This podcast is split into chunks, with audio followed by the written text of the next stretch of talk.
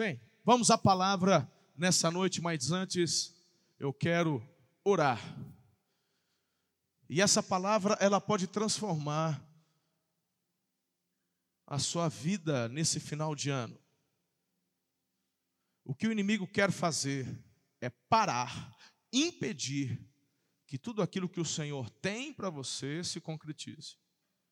Seu maior inimigo muitas vezes não é o diabo, é você mesmo.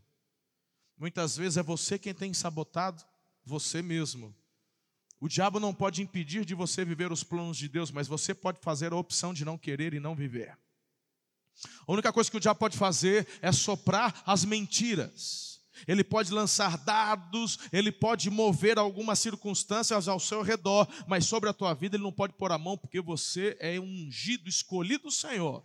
A Bíblia diz que o maligno não pode te tocar. Você está debaixo de uma cobertura espiritual que o Senhor te guarda, te blinda.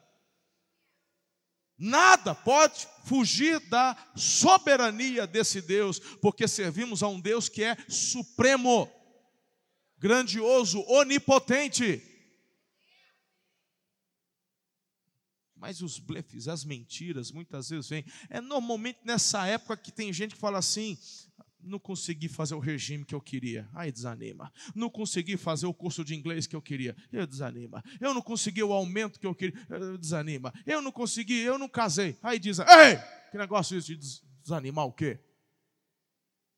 Tem que levantar a guarda não se pode baixar a guarda em nenhum momento. E é interessante que, com relação à guarda, na luta, né, Cláudio? A guarda é isso aqui, ó. O, o, o, Cláudio é nosso, faz parte do nosso Ministério dos Esportes, na área das, das artes marciais e tal, boxe, é, muay thai, etc., jiu-jitsu, capoeira. Aqui, ó, eu já fiz aula de Muay Thai com ele. A guarda é aqui, ó. Chama guarda. Porque, meu irmão, se alguém vier te atacar, você está aqui, ó. Você protege. Hã? Sim ou não? Mas o que o diabo quer fazer é distrair você, para você, ó, baixar. Aí, meu irmão, tomou uma na ponta do queixo. Onde eu estou? Para onde eu fui? O juiz já deu vitória para o outro, já perdeu. Cuidado com as distrações. É sobre isso que nós vamos conversar hoje à noite. Eu quero orar por tua vida, mas eu quero que você assista um pequeno vídeo que introduz a mensagem de hoje. Em seguida, nós iremos orar e depois o teu coração vai estar totalmente compenetrado naquilo que os céus irão bradar ao teu coração. Digam amém com fé. Assista o vídeo.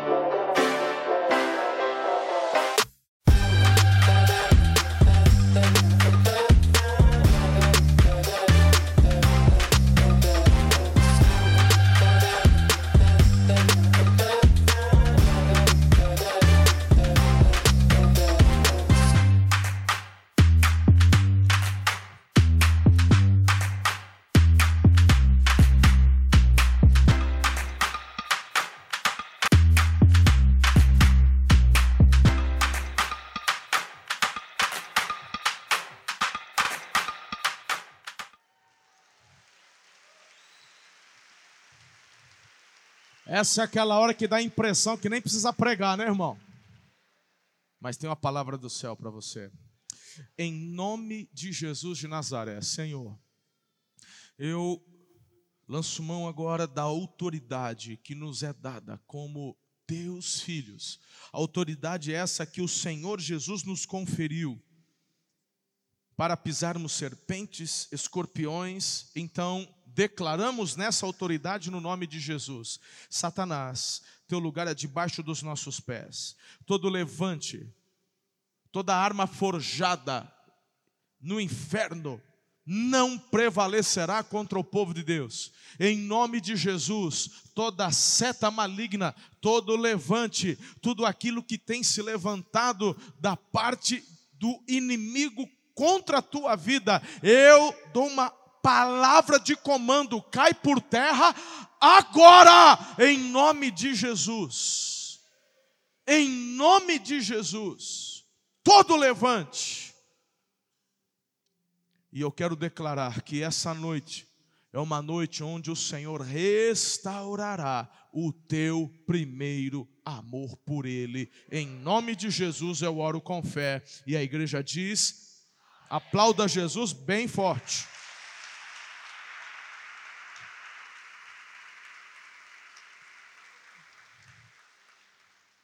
O tema da noite, não baixe a guarda não baixe a guarda. Você nunca, diante de um oponente, pode baixar a guarda. Essa é uma das coisas que eu aprendi com o professor Cláudio quando fazendo aula com ele. Ali no Muay Thai, a gente treinando na, na, na, no, no, saco ali de areia, de não sei o quê, né? E às vezes a gente vai dar o soco, ele fala, e o outro braço? Não, o outro braço está aqui para dar o galei, para dar o... Não, senhor, o outro braço está aqui no queixo. Por quê? Porque a tua guarda. Você ataca e protege. Ele fala assim: quando estamos no campeonato, já dá para saber muitas vezes quem está preparado, quem não está, quem vai ganhar, quem vai perder. Muitas vezes quem vai atacar, ele está ali na frente do oponente, a hora que ele vai atacar, ele baixa a guarda, quando ele abaixa a guarda, ele já está tomando um contragolpe no queixo, pum, já era. Estou certo, professor? Então ele me ensinava, falava assim: Pá, ó o outro aqui, ó. Isso aqui se chama guarda. Aqui eu estou protegendo o meu rosto, estou protegendo minhas costelas, meu corpo. Você viu o Anderson Silva? Viu? Tem gente que não conhece, foi um dos grandes campeões do UFC. E ele defendeu o título mundial da categoria dele por muitas vezes, não me lembro, mas pelo menos umas oito vezes. Passávamos, né, Alain, madrugada lá na minha casa, a gente, eu morava no Guanabara e a galera assistia o UFC. Aí, era, aí o povo escandalizado. Ai, professora, o pastor assiste o UFC. Era para ficar intercedendo, os lutadores começavam a apanhar, sangrar, falar, Deus tem misericórdia, protege, guarda. É um ministério de oração. Aí a gente lá de madrugada e, e, e, e torcendo, orando, torcendo. E aí, rapaz, esse mal acabado lá. Tomou, velho. Pau. Na vida é exatamente isso que muitas vezes acontece. O Senhor é aquele que fala com relação à guarda, Deus fala que é o escudo da fé. Efésios capítulo 6 o escudo da fé, a guarda. Você tem na mão a espada, você tem na outra mão o escudo. Eu tenho que manejar a espada, mas eu tenho que manejar o escudo. A guarda, a proteção, o inimigo, meus irmãos, ele não quer desistir. Mas a Bíblia diz assim: sujeitai-vos a Deus. Diga, sujeitai-vos a Deus. Tiago, o irmão do Senhor, ele, inspirado pelo Espírito Santo, ele fala: Você mergulha no Senhor. Aí ele diz assim: Aí você resiste ao diabo. E quando falamos de resistir, tem a ver com guarda alta. Muhammad Ali, ou Clausus Clay, como é que é o nome? Eu guardei mais o Muhammad Ali e perdi o outro nome, esqueci. Tarso, Carsus Clay. Foi um outro boxeador que marcou história. Mas só essa galera assim, de, de, dos 40 e tanto para lá, que conhece mais. Qual que era a estratégia do Muhammad Ali? Guarda. Ele ia muitas vezes para o ringue e tal, e tal, e aqui, e o outro batia, e ele aqui, e às vezes a guarda meio baixa também, mas aqui, e vai, e toma, toma, toma, toma. Meu irmão, a hora que o outro cansava, ele, uau! Quando eu olho para o livro de Tiago, eu vejo que se você mantiver sua guarda alta, o seu escudo empunhado, o inimigo pode até querer se levantar, viu que? Mas ele tem que partir em retirada, porque é promessa: sujeitai-vos a Deus, resisti ao diabo, e ele fugirá de vós. Se você crê, aplauda o Senhor nessa noite. Declaramos, Satanás, saia, saia da nossa vida, da nossa família, da nossa empresa, do nosso trabalho, dos nossos relacionamentos. Hoje é dia de você levantar a sua guarda e mantê-la de forma correta no seu lugar, porque parece que vai chegando dezembro, irmão. A gente parece que vai e não sei se é porque é o calor, né? O verãozão vai chegando e quando você vê, ó, ó o braço lá embaixo, levanta essa guarda em nome de Jesus. Você vai ler um texto comigo agora, encontra-se em 2 Crônicas, capítulo 16, a partir do versículo 7. E meus irmãos, nós vamos aqui hoje fazer um estudo de caso. Nós vamos conhecer a história do rei Asa, o tataraneto de Davi. Rei Asa. Bora. Você está com a Bíblia aí? Então, me acompanhe. Versículo 7, segundo Crônicas 16. Por esse tempo, o vidente Anani foi a Asa Aí chega o irmão desavisado, vem lá do Espiritismo. Ah, ó, vidente, amanhã vou marcar um horário com. Ei! Aqui, vidente é profeta, irmão. Tá bom? Tem, algum, é uma, tem tradução que até está escrito aí, profeta. Não tem nada a ver com os videntes de hoje. Vai procurar vidente aí que você vai ver o capeta entrar no teu couro, você vai ver só o que é bom para tosse. Tamo junto? O vidente que está aqui não tem, é profeta. É o homem de Deus que recebia a revelação de Deus e apontava o futuro, porque Deus o havia revelado. E muitas vezes era chamado de vidente. Tem nada a ver com as coisas de hoje. Uma vez que você confiou no rei da Síria, em vez de confiar no Senhor, seu Deus, perdeu a oportunidade de destruir o exército do rei da Síria. Você não se lembra do que aconteceu aos etíopes, aos líbios e a seu exército enorme, com todos os seus carros de guerra e cavaleiros? Naquela ocasião, você confiou no Senhor e ele os entregou nas suas mãos. Os olhos do Senhor estão, é, é, passam por toda a terra para mostrar sua força àqueles cujo coração é inteiramente dedicado a Ele. Como você foi tolo! De agora em diante haverá guerras contra você.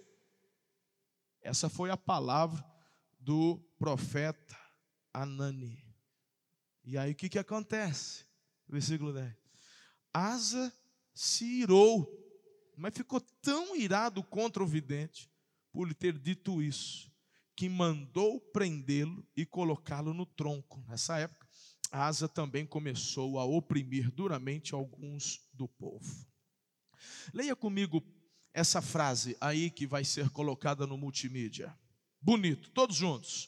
Não importa como você começa, o mais importante é como vai terminar. Não, você não entendeu. Vamos ler de novo, que tem gente que às vezes fica aí mexendo no celular não entende. Vamos lá. Não importa como você começa, o mais importante é como vai terminar.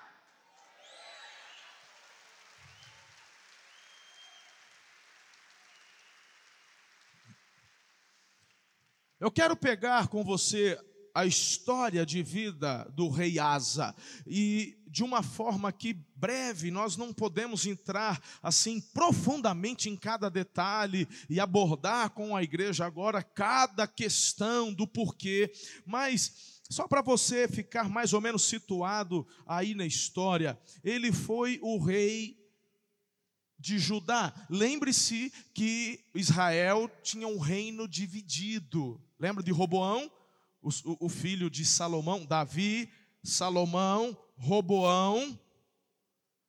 E aí, num, ali com Roboão, foi dividido. Ficou o reinado sul, que era Judá, ali em Jerusalém, e o reino norte, com as outras dez tribos. Ok? Então, nesse momento aqui do reinado de Asa, ele é o descendente de Davi. Ele governou, reinou por 41 anos. Eu quero dividir a história dele em três etapas. E eu quero que você compare a sua vida cristã, a sua vida com Jesus, com essas três etapas do rei Asa. Estamos juntos até aqui? Podemos continuar? Então, é claro, irmão, é, eu, eu estou falando do início, eu estou falando do momento intermediário, e eu também estou me referindo ao final da vida dele. Nós já começamos a mensagem com um spoiler, porque o texto que a gente acabou de ler já está revelando o que está acontecendo no final. Ele está com o coração endurecido, o profeta vai dar um recado da parte de Deus, ele põe o profeta no tronco, está todo, todo. Então você já sabe que ele não terminou bem. Mas o início foi diferente. E é sobre esse início que eu quero agora, nesse momento, conversar contigo. Então, em primeiro lugar, tudo começou maravilhosamente bem na vida do rei Asa. Ele tem no início da sua jornada atitudes que são boas, sensatas, sábias.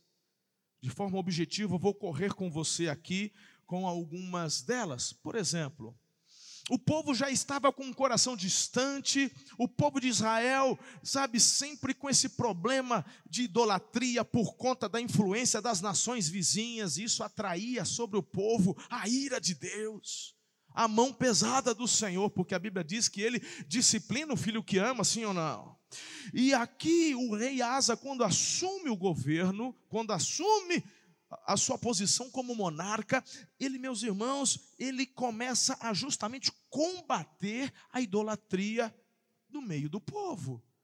Então, lá, segundo Crônicas, capítulo 14, versículo 3, a gente vai lendo que ele começou a trabalhar, removendo os altares estrangeiros, sabe, ah, os santuários idólatras. Ele então se levanta contra tudo aquilo que entristecia o coração do Senhor. Agora, quer ver algo bem interessante? No finalzinho do versículo 3, diz assim: Assim, o reino de Asa desfrutou um tempo de.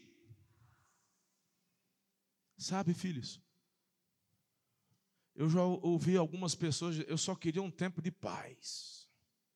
Mas peraí, Jesus é o príncipe da paz. Sabe onde as maiores turbulências acontecem? Não são externas, são internas. Quando falamos de paz, não significa que não vai ter, quem sabe, uma tempestade, um vento forte, um furacão, uma dor de cabeça, de barriga, seja lá o que for. Quando a Bíblia fala que a paz reina é a paz interior. Pode estar tá chovendo canivete lá fora, você tem uma convicção: a minha vida está guardada nas mãos do Senhor. Ele tem o melhor para mim, para minha família, para minha história. Eu posso até nesse momento estar passando essa situação, mas eu sei que não é assim que termina a história. A paz é a viva esperança, a convicção de como a história termina. E isso você recebe do Senhor. Diga amém. O que mais o, o, o Asa fez? Ele buscou a Deus, observou a lei. Lá, o versículo 4 agora, ordenou ao povo de Judá que buscasse o Senhor, o Deus de seus antepassados, obedecesse aos mandamentos, às leis. É um homem de oração, é um homem de intimidade. Uau, que rei! Começa bem, boas atitudes. Mas a nossa questão nessa noite é que a grande questão é que não importa como você começa, o que vale é como vai terminar. Mas ele começa bem. O que mais que ele faz? Ele começa a implementar medidas defensivas. Ele começa a construir cidades fortificadas. Quando você olha dos versículos 6 até o versículo 8, você vê que nesse período ele está estrategicamente, porque, meu irmão, se ele busca o Senhor, ele conhece a palavra, medita na lei, meu Deus, é o próprio Senhor quem vai dando para ele estratégias. Como que ele vai passar os momentos difíceis? O Senhor já antecipadamente o capacita. Ele vai preparando, fortificando cidades. Ele tem um exército de 300 mil homens em Judá e da tribo de Benjamim. Ele tem mais um outro de 280, 250, sei lá. São 580 mil. Rapaz, é, é, é, é bastante até. E a Bíblia fala que eram soldados valentes. E tudo isso Aí fala que os 300 mil de Judá tinham escudos grandes e pás, lanças. Ele vai se preparando. Bobagem você pensar que durante a sua vida você não vai enfrentar. Ah, meu irmão, sabe uma coisa que me deixa bravo? É quando o crente fala assim: eu não vou fazer seguro de carro, é, Deus guarda. Meu irmão, vou te falar uma coisa: você não está exercendo fé, você está tentando o Senhor. Você é tolinho, você é bobinho. Cê, isso não é fé, não. Você é, é bobinho. Tá? Porque o, o próprio Satanás chegou para Jesus e falou: por que você não se joga? Eu não vou me jogar, não, porque a Bíblia está dizendo para não tentar o Senhor, meu Deus. E quando nós vivemos nessa vida aqui, meu irmão, e a coisa não está não tá mole, não, mas a gente está consertando. Estamos em reforma na nação brasileira. Diga amém aí. Aleluia. A bandidagem ou vai se converter, ou vai se aprumar, ou vai ter que, sei lá, ir para Venezuela. Mas aqui não vão ficar, não. Aí, você não quer fazer seguro. Deus guarda, meu irmão, faz a tua parte. De fato, o Senhor põe a tua mão, o Senhor protege. Aí o cara divide o gol em 80 parcelas. Aí vem o ladrão, o assaltante. Toma o teu golzinho, você só pagou 10, você ainda tem 70, você vai ficar 70 meses pagando um negócio que você já não tem mais. Aí, sabe o que vai acontecer? Você vai depois falar, por que Deus não guardou? Meu irmão, não é que Deus não guardou, você que foi um tolo, o irmãozinho foi lá, ofereceu seguro. E, e a, meu irmão, é impressionante. Ele faz parcela lá no banco, quanto é que fica para dividir o carro em 200 mil vezes, mas ele não acrescenta, IPVA não acrescenta o valor do seguro, o seguro obrigatório, ele não faz nada disso. Aí não aguenta pagar e fala que foi Deus. Cadê a assinatura de Deus lá na tua promissória? Deus não tem nada a ver com isso, não, irmão. Você ouviu mais, a, a, o teu ouvido deu mais atenção ao que o diabo está te tentando do que o Senhor em sabedoria te instruindo. Fique esperto. Você tem que pensar. Eu tenho seguro do carro, eu tenho seguro da casa, eu tenho seguro de vida. Ah, pastor, mas você já acha que você vai morrer? Eu acho que não, eu acho que eu vou bater pé da casa do 100. Mas se o Senhor quiser me levar, Ele é o Senhor, Ele faz o que Ele quiser. Mas se eu bater com as botas, tem seguro de vida para cuidar de minha esposa, etc e tal. A casa está financiada, mas tem um seguro da casa financiada, que se eu morrer, a casa é quitada, a, pastora fica, beleza. Aí tem gente que fala, eu não, vai que eu faço seguro de vida, ai, atrai coisa ruim, cadê madeira? Para isola. Ah, rapaz, que eu arranco assim, tá dando nas pernas. Você toma tenência, crente. O rei Asa, ele, ele, porque busca o Senhor, tem intimidade com o Senhor, ele começa, sabe? Não, vamos, vamos, vamos preparar aqui. Dias difíceis podem surgir, e se por acaso sobrevirem, sobrevierem esses dias ruins sobre nós, nós estaremos prontos. Quanta coisa boa, quantas atitudes sensatas. E na guerra? E na guerra? Lá nos versículos 9 e 10, diz que ele enfrentou um inimigo, vale a pena ler esse versículo, presta atenção. Certa vez, um etíope chamado Zerá atacou Judá, o rei Asa, com um exército de um, fala aí, irmão, um milhão. É até gostou de falar, né? Um milhão. É ou não é? Depois você vai lá e come um milhão cozido para matar essa vontade de comer um milhão. Um milhão de soldados e trezentos carros de guerra avançaram até a cidade de Maressa, ou de Maressa, de modo que Asa saiu com um exército para a batalha no vale norte de Maressa. Agora, como nós estamos, ei, olha para mim, nós estamos aqui na primeira fase do rei Asa. Vamos dar um nome para a primeira fase do rei Asa? Vamos dar um nome? Vamos chamar de primeiro amor? Amém? Então o rei Asa está aqui, ó, no primeiro amor. Meu irmão, esse primeiro amor não durou um mês, dois meses, não. Ele já tinha uns dez para lá, de, uns dez anos que ele já era, que ele já governava, que era rei. O que, que ele faz? Versículo 11: Então o rei Asa clamou ao Senhor seu Deus. Eu tenho um exército de quinhentos e poucos mil, o, o, o que está vindo contra mim tem um milhão e ainda tem carro de guerra, com cavalo, com cavaleiro, com isso, com aquilo. O que, que eu faço?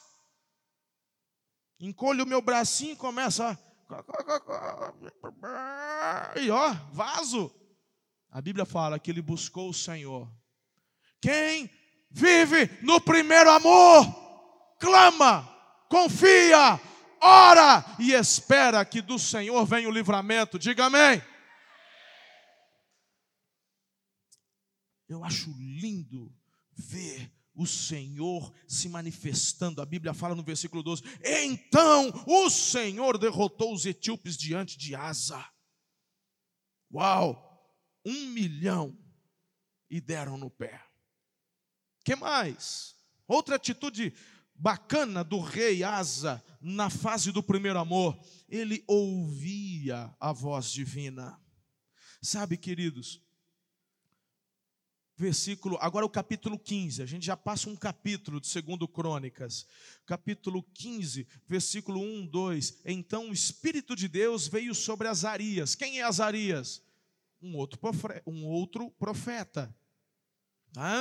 Igual o primeiro profeta que a gente leu na introdução, o Anani ou Anani. Tá bom?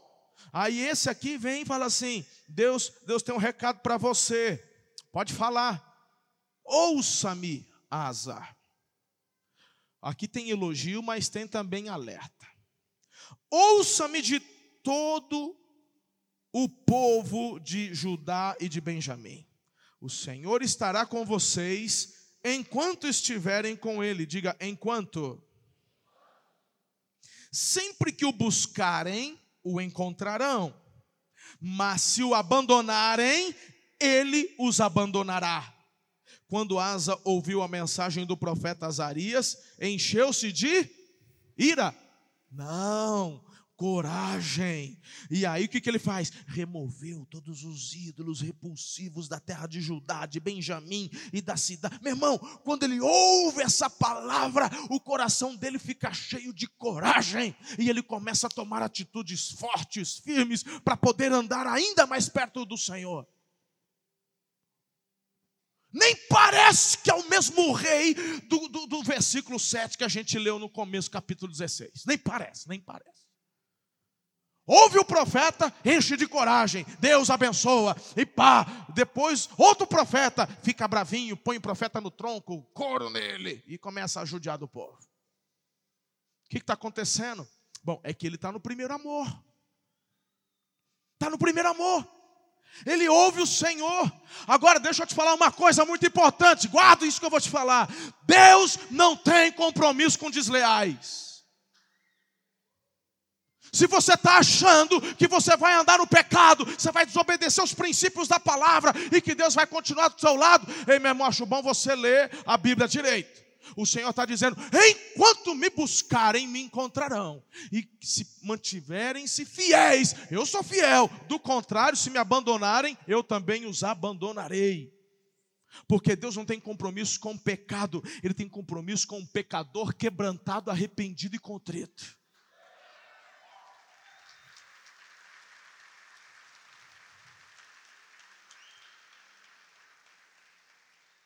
Há uma teologia muito ruim dizendo, Deus, Ele, ele perdoa. Aí você está adulterando, está fornicando, está cheirando cocaína, está fumando maconha.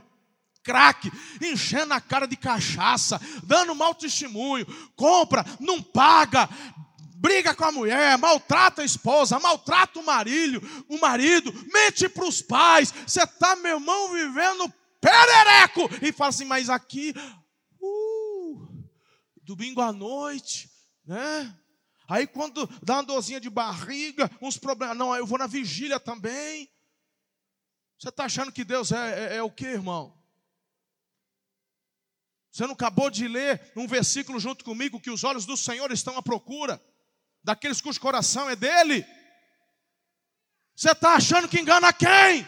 Aí tem gente, meu irmão, que está na igreja, vivendo aqui, sabe, uma máscara, mas aí, meu irmão, está vivendo o adultério lá fora. Só que já faz uns dois, três anos que está no adultério e fala assim: dá nada não estou na boa, não acontece nada, estou até prosperando, crescendo. Eu vim no semeando, Deus até me abençoou. Eu vou te falar uma coisa: de fato, há poder na semente. Ah, há poder na semente. De fato, meu irmão, há poder no nome do Senhor. Mas deixa eu te falar uma coisa: Ele é o justo juiz, e a palavra dele diz assim: rir-se-á dele o Senhor. Meu irmão, meu irmão, deixa eu te falar uma coisa: aquilo que de fato você está plantando e colhendo, às vezes, aqui na sua empresa, semeia da mesma forma que no seu pecado você está plantando, você vai colher morte, corrupção. Porque o próprio Satanás, Satanás é aquele que vai querer puxar o seu tapete. E sabe o que é que vai acontecer? Deus vai deixar, porque você já o abandonou. E se você abandonou o Senhor, Ele não tem fidelidade com quem é infiel. Os que me abandonam serão abandonados. Mas eu tenho uma boa notícia. Eu não estou aqui para te deixar assim, desesperado, não.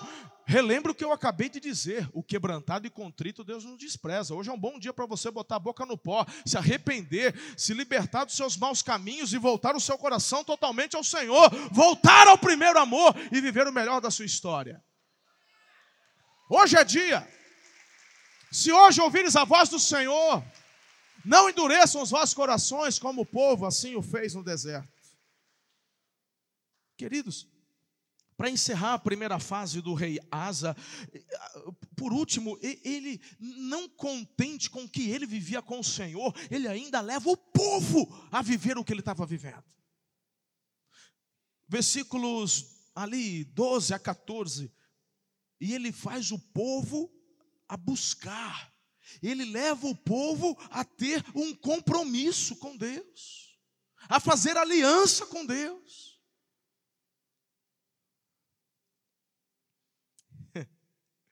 Coisa mais gostosa é, é, é andar com gente que está no primeiro amor, sim ou não? É ou não é? Quem está no primeiro amor, meu irmão? Aleluia. A gente vai no restaurante, ele quer fazer um avivamento na hora da refeição ali. Ele já chama o garçom, estende a mão sobre o garçom, já repreende o inimigo, já profetiza lá. Viram? Não é, não é é? Quem está no primeiro amor é apaixonado, é diferente.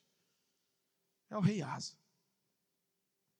Eu estou vivendo algo com Deus, mas todo mundo vai viver também. Ah, eu não quero, então você vai morrer, nós vamos matar você, porque aqui só vai ficar quem é temente ao Senhor. Naquela época era diferente, né, meu irmão? É outro contexto, né? Mas se você ler o texto, é mais ou menos por aí. Quem não quiser vai morrer. Oh, oh. Já apontava um dedinho legalista aí do, do rei. Mas acabou. Acabou o período do primeiro amor e começa o período intermediário. Vamos dar um nome para esse período intermediário. Vamos chamar de distanciamento ou esfriamento. Será que traduz um pouco teu coração? Levanta a mão não, não levanta a mão não. Mas pode ser. Eu já passei por momentos assim onde eu percebi meu coração esfriando, meu coração se distanciando. Agora, a grande pergunta é como que isso acontece? Por que isso acontece? Aí, meus irmãos, nós podemos ter algumas suposições olhando para a vida do rei Asa. Mas o versículo 2, só para relembrar, enquanto estiverem com ele, Sempre que o buscarem, o encontrarão. Lembra a palavra do homem de Deus para o rei. Ok? Mas por que é que esse rei, então, uma vez que já sabemos que ele termina muito mal, o que acontece? Por que, que o coração dele se distanciou de Deus? Talvez, talvez, amor ao dinheiro. Paulo instruindo o seu filho na fé, Timóteo. Na primeira carta, capítulo 6, verso 10, o Paulo diz assim: Timóteo, meu filho, o amor ao dinheiro é a raiz de todos os males. Sabe, você não precisa ter muito, porque o meu irmão é pecado ser rico. É pecado amar o dinheiro. O pecado é você amar as riquezas. E aí independe quanto você tem. Você pode ter um milhão, pode ter um real. Se você ama o dinheiro, já é um dos passos profundos para o teu coração começar a distanciar do Senhor. Jesus mesmo disse: não dá para servir mamon, que é o demônio que está por trás do dinheiro, e servir ao Senhor água e óleo não se mistura. O Senhor é aquele que, se você o buscar, o amar, dedicar sua vida a Ele, Ele é quem vai prosperar. Você vai ter não apenas para você, mas você vai ter para dar, você vai ter para emprestar, porque o Senhor é um Deus, Pai amoroso, que tem prazer em presentear seus filhos. Mas quando você começa a amar a bênção mais que o abençoador, hum, eu olho para Davi, pastor Eliezer, e Davi foi um homem, claro, de muitas vitórias, um grande rei, mas foi muito próspero. Quando você olha para a lista do que ele deixou só para Salomão construir o templo, em termos de ouro, prata, madeira, em dinheiro de hoje, traduzindo os quilos, as toneladas, dá mais de 20 bilhões de dólares. Aí, meu irmão, é claro, o, o, o, esse, esse rei, ele está herdando o que era do Davi. O Salomão só multiplicou. Nem guerra Salomão teve para gastar com o exército, meu irmão. Teve paz. E depois teve Roboão, começou a pisar na bola, mas mesmo assim, aí veio o pai do rei Asa, acho que é Bazan ou Baasa, e aí vem o rei Asa, tataraneto. Meu irmão, pensa num rei que estava cheio da bufa tinha tesouros consagrados ao Senhor no templo, e haviam tesouros do palácio, tesouros da família, da, da monarquia. Quem sabe isso começou a tomar conta do seu coração. Eu tenho uma segunda sugestão do que começou a acontecer com ele. Sabe, eu ainda vou voltar nessa primeira questão, porque eu vejo tantas pessoas pedindo portas abertas para Deus, eu vejo, eu vejo Deus abrindo portas, e essas portas que Deus abriu acabam se tornando fontes do seu esfriamento. É gente que fala que não tem tempo mais para o Senhor.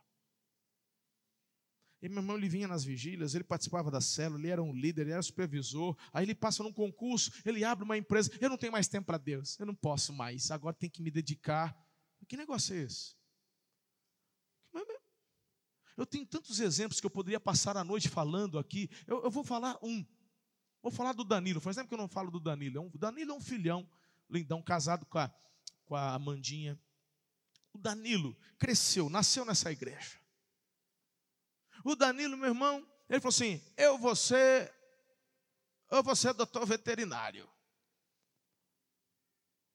Família humilde, só vivendo com a mãe, Estudou, estudou, passou na faculdade de medicina, veterinária, acho que em Adamantina, Andradina, né? e nesse momento eu já cheguei na igreja, estou pastoreando na igreja, Deus dá a visão em célula, ele mergulha, o Danilo está aí hoje?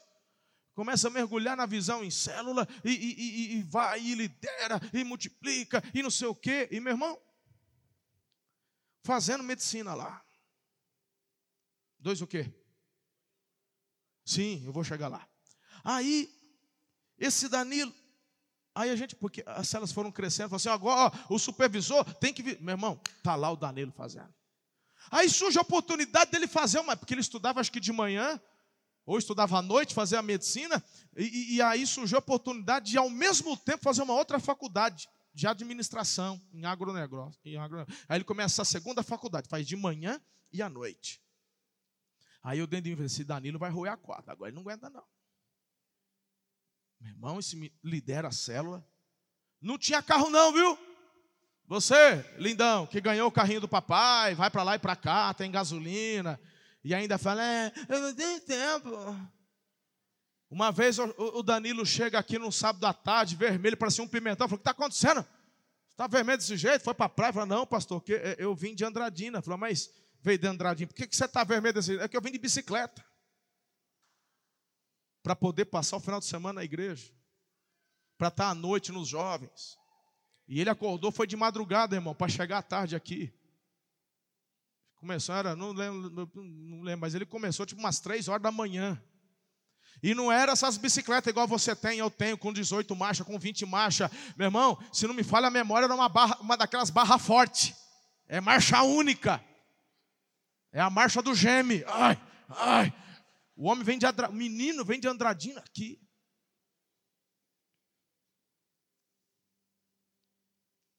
Se formou como primeiro do grupo.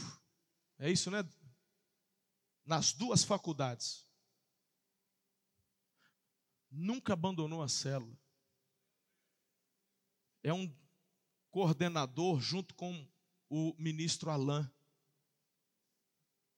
Ele fala assim: Pastor, posso ir nas suas reuniões de terça-feira de manhã para eu aprender? Pode, filho, vem. Mas tem gente, meu irmão, que Deus abre porta de faculdade fala: agora eu não passo mais para a igreja. Esse pastor é doido, está Tadeu, não sei, 12 dias, eu vou fazer 12 dias na igreja de madrugada, tem que estudar, senão não passa no concurso. Você que é bobinho, meu irmão, porque quem abre a porta é aquele que está sentado no alto e sublime trono. Aí você quer fazer do seu jeito, a sua maneira, com a tua sabedoria, e a coisa não vai. Mas quando você confia e ouve a voz do Senhor, as portas são escancaradas. Bobinho é você. Você não está entendendo, você não está entendendo. Rapaz, o tempo foi. É tão sério isso, esse distanciamento, que o Senhor traz um recado para Moisés, lá em Deuteronômio 17, 18 a 20, era uma instrução para todos os reis: quando sentar-se no trono para reinar, você vai fazer o seguinte, rei, é ordem minha: você vai pegar o rolo da lei e vai fazer uma cópia. Não é para mandar fazer, não, é você que vai fazer a cópia. E você vai carregar esse rolo com você para você ler todo dia. E sabe por que é para ler todo dia? Para você não se esquecer de mim. Deus mandou. Aí você, meu irmão, te pergunto qual foi a última vez que você meditou com o Senhor? Só você e Ele. Ou você é daquele, você, não, mas já fui na igreja ontem. Ah, hoje tem célula mesmo. Deus sabe, meu irmão, mas Ele falou que é para você se deleitar nele todos os dias. Voltar seu pensamento a Ele todos os dias, confiar nele. Que mais acontece na vida desse rei? Para mim, um, um, dos problemas que ocorre muito também com o povo de Deus. Veja como se assemelha tanto a nossa experiência do primeiro amor, agora nesse momento intermediário, onde muitos acabam baixando a guarda e esfriando na fé. Meu irmão, Repita comigo: influências externas. Olha essa experiência. No capítulo 16, versículos de 1 a 4, a gente vê que algo acontece. Lembra que eu falei do reino de Israel, o reino norte? O rei era. Quem que era o rei naquela época lá? Era o Baasa, né? O Baasa então já não era o pai do Asa. É, é muito ba, Asa, é, é uma confusão danada. Para guardar também isso aqui. Mas o rei do norte. Falou, vamos fazer o seguinte, agora é hora, vamos pegar o, o, o, o reino de Judá, vamos unificar. Deus não mandou, não foi Deus que mandou fazer. Mas o coração do rei Asa já está como? Qual que é o período aqui? Eu começo a pregar tudo de novo, irmão. Eu fico até meia-noite pregando. Mas vocês vão aprender isso. Como é que tá, em que fase que o rei Asa está? No primeiro amor? Ele está na fase do distanciamento. Da primeira vez que os etíopes se levantaram, o que, que o Asa fez no primeiro amor? O que, que ele faz? Busca o Senhor. Dessa vez, o que, que ele faz? Vamos ler. Aliás, eu não vou ler para ganhar tempo, porque o tempo já foi. Olha para mim. Ele vai buscar aliança com o rei da Síria. Olha para mim. Olha aqui. Ele pega todos os tesouros do templo do Senhor. Tesouros que ele havia conquistado, tesouros que o pai dele, Davi, Salomão, tesouros consagrados ao Senhor. Ele pega esses tesouros e entrega para o rei da Síria. E ele pega também os tesouros do palácio e fala: Vamos fazer uma aliança. Fala, faço aí. Que está pegando? É que o Baasa está querendo. Não, vamos fazer uma aliança. Você precisa aí de, de, de uma força aí? Sim. Hum. E é nesse contexto que a gente encontra o texto que lemos no início. Por isso que Deus manda o profeta dele, Anani, para chegar a Asa e falar: O que é que você fez? Está casando tudo agora? Está entendendo? Sim ou não? O que é? Você perdeu a oportunidade de receber livramento. Não fui eu que te livrei das mãos dos etíopes, daquele um milhão e tantos soldados, não foi? Eu não sei você. Lembra do Davi quando o profeta Natan dá uma dura na cabeça do Davi? O que, que o Davi faz? boca no pó, cinza sobre a cabeça, rasga as vestes e clama, coração quebrantado. O que, que Deus faz com Davi? Levanta Davi. O que, que o Asa faz? Quando também confrontado pelo profeta do Senhor, diz a Bíblia: encheu-se seu coração de ira.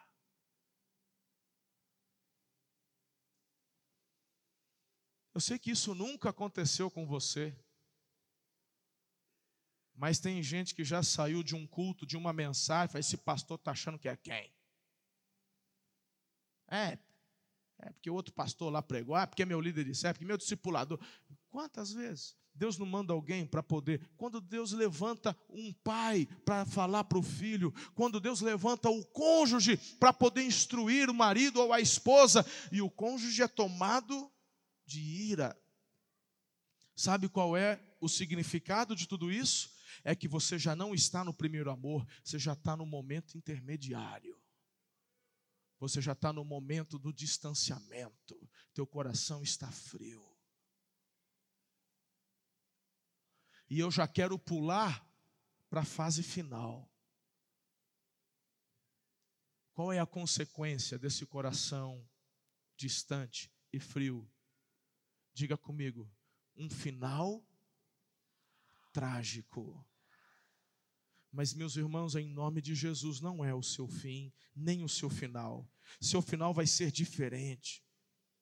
Seu final vai ser diferente em nome de Jesus. Eu queria que você lesse comigo Ezequiel capítulo 18, versículo 23. Eu queria que você lesse esse texto comigo, mas em pé, aí onde você está. Eu quero que você declare esse versículo com grande fé e que você comece a sentir aquilo que o Espírito Santo já está trabalhando no teu coração desde o momento que você colocou seus pés aqui dentro. O Espírito de Deus quer restaurar o estado estado do seu primeiro amor. Ele não quer que o seu final seja trágico, ele quer que o seu, o seu final seja melhor que o seu começo. Leia comigo. Acaso tenho eu prazer na morte do perverso? Diz o Senhor Deus não desejo eu antes que ele se converta dos seus caminhos e viva? É uma pergunta retórica. É uma pergunta que nós já sabemos e conhecemos a resposta. Pastor, mas por que você está dizendo isso do rei Asa? Olha o versículo 12 do capítulo 16, no trigésimo nono ano de seu reinado. Asa foi atacado por uma doença nos pés. Embora a doença fosse muito grave, ele não buscou a ajuda do Senhor, mas somente a ajuda dos médicos. Eu conheço pessoas que, por estarem nesse momento intermediário com o coração frio, quando sobrevieram dias difíceis numa doença, eu só fiquei sabendo depois que a pessoa já morreu. Eu falei, mas como assim que ela nem nos avisou para a gente orar, para a gente jejuar? Eu não sei, irmão. Você conhece gente assim que fica doente, mas não quer que os outros fiquem sabendo? Por que isso? Por que isso? Quando eu me vejo em momentos difíceis, em momentos de crise, em momentos, sabe onde eu falo, tá de tá, tá pesado. Uma das coisas que eu faço é começar a ligar. Vou ligar para o meu discipulador, eu ligo para o pastor Carlito, eu ligo para os meus pais biológicos. Eu, eu tenho um grupo ali no WhatsApp que eu chamo de intercessores. São pessoas com quem eu abro mais o coração com relação a alguns pedidos. Eu abro, eu quero ajuda, eu quero oração. Mas quem tem um coração frio, ele já está perdendo a fé. É como se a mentira do inferno começasse a ganhar forma dentro dele. Que mentira! De que não adianta orar, não adianta jejuar, não adianta buscar. A Bíblia fala que Asa foi acometido com uma grave doença e ele busca os médicos, mas não busca o Senhor. O mesmo Asa que na face do primeiro amor, ele buscou o Senhor e venceu um milhão de soldados etíopes. Esse homem que viu o livramento, que viu o favor de Deus, que viu milagres, um homem que promoveu o avivamento, ele termina com seus pés apodrecendo, mas não busca o Senhor. E quando Deus manda um profeta para falar, para exortar, para dizer se arrependa, ele pega o profeta, põe no tronco e o açoita.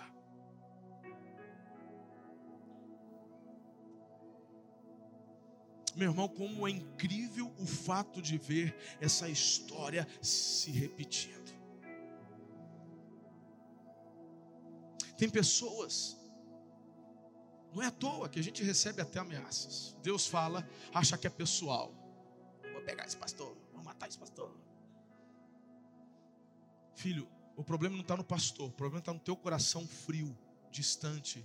O que, que eu faço?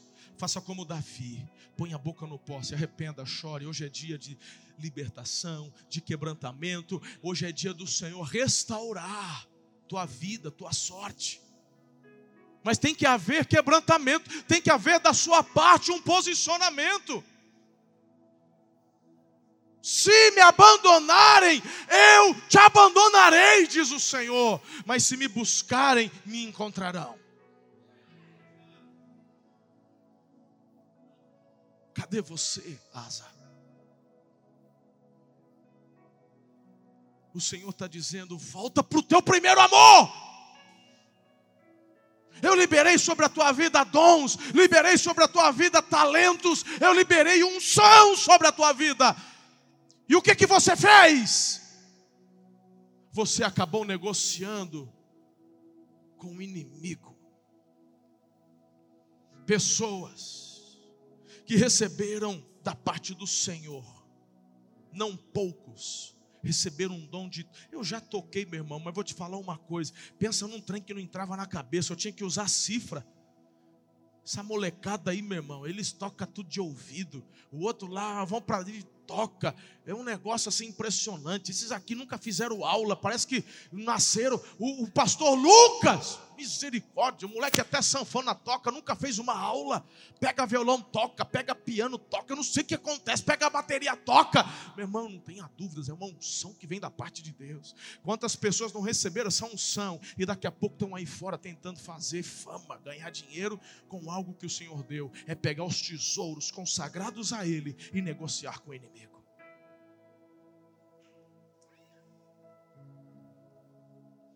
Quantas vezes no momento de dificuldade, o gigante financeiro se levanta contra você, porque é fácil olhar para o rei Asa, apontar o dedo para ele e chamá-lo de incrédulo, mas quantas vezes você também não pegou o recurso consagrado ao Senhor, porque o teu dízimo não é teu, o meu dízimo não é meu, e você negociou, meu irmão, lá fora. Quantas vezes, ao invés de jejuar, orar, clamar, pedir ao Senhor por livramento, a primeira pessoa que você procurou foi o agiota, porque nem nome nem banco você tem para pedir empréstimo. É você procurando o rei da Síria, e depois pergunta por que, que não tem paz o Senhor te responde: porque a mim vocês viraram as costas. Mas se me buscarem, vocês me encontrarão.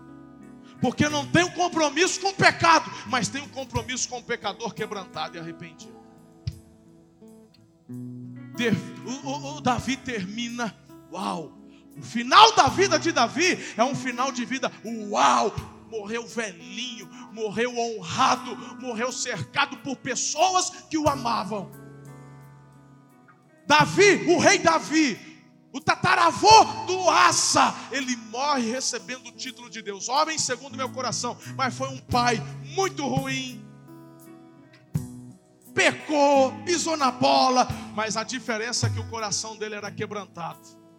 Enquanto teu coração se mantiver endurecido, meu irmão, em nome de Jesus. Nem força para subir, a tua guarda você vai conseguir. A melhor forma que você tem de levantar a tua guarda não é ficando bravo, não. É botando a boca no pó, é ajoelhando e clamando: Jesus, filho de Davi, tem misericórdia de mim. Eu vou encerrar orando por você. Eu não tenho muito tempo, eu vou te dar dois minutos. Dois minutos para você, enquanto vai ouvir essa canção, para você fazer alguma coisa, irmão. Se quiser vir aqui à frente, ficar em pé, vir para o corredor, mas alguma coisa você precisa fazer. Davi era rei. Tem gente que vem para a igreja e fica com vergonha. Ai, se eu for lá para frente, o que, que vão pensar de mim? Vão achar que eu, meu irmão, hoje cedo eu estava aqui clamando pela minha vida, fazendo oração, Senhor. Eu sou o primeiro a me quebrantar diante do Senhor, pedindo perdão. O Davi, ele não quer saber que ele é rei, ele quer saber de estar com o coração alinhado com Deus. Se você ainda não entregou sua vida a Jesus, faz o seguinte: sai do seu lugar, vem para esse corredor, vem aqui para frente e entrega a tua vida a Cristo. Muda a tua história. O que você não pode fazer é continuar do mesmo jeito que você chegou. Volta para o teu primeiro amor. Volta para o teu primeiro amor. Te dou dois minutos para você sair e fazer alguma coisa nessa noite. Não há poder no isolamento. Por isso que Deus te deu uma família. Para de andar sozinho. Venha para uma célula. Faça parte dessa família. Vamos andar juntos, chorar juntos, celebrar juntos, sorrir juntos. Não há poder no isolamento. Hoje é o primeiro dia da melhor fase da tua vida. Senhor, eu abençoo o teu povo. E nessa manhã, nós queremos declarar que levantamos a nossa guarda espiritual. Não vamos ouvir as mentiras, os blefes de Satanás, querendo nos entristecer, esmurecer nossa fé nesse final de ano, porque cremos que o melhor da nossa história ainda está para acontecer. O Senhor é aquele que aplena os nossos caminhos. Senhor, em nome de Jesus, nós declaramos a restauração do nosso primeiro amor por Jesus. Queremos ser incendiados, apaixonados por Jesus todos os dias da nossa vida. Esses que vieram à frente, se quebrantando, estão ajoelhados, estão aqui, Senhor, com o coração dizendo: toca a minha vida, faz de novo na minha vida, restaura a minha vida Deus, tu és o Deus que ouve o coração do quebrantado, e o coração quebrantado e compungido, a tua palavra diz que o Senhor não despreza. Então eu declaro, profetizo sobre a vida deles que a restauração, a restituição do Senhor venha sobre a vida deles, que o Senhor os abençoe, que a tristeza caia por terra, a falta da esperança seja extirpada e a alegria do Senhor tome conta de suas vidas. Derrama óleo, unção e teu favor sobre a vida deles e que nessa noite o Senhor visite o teu povo com curas e milagres, e conforme eles forem indo para casa, retornando para os seus lares, aquela dor de cabeça na coluna, aquela doença grave, seja ela exterminada pela força do poder que há no nome de Jesus de Nazaré, e receba, Senhor, toda honra, toda glória, poder, majestade e louvor pelos séculos dos séculos. Quem recebe e crê, diga amém. Aleluia!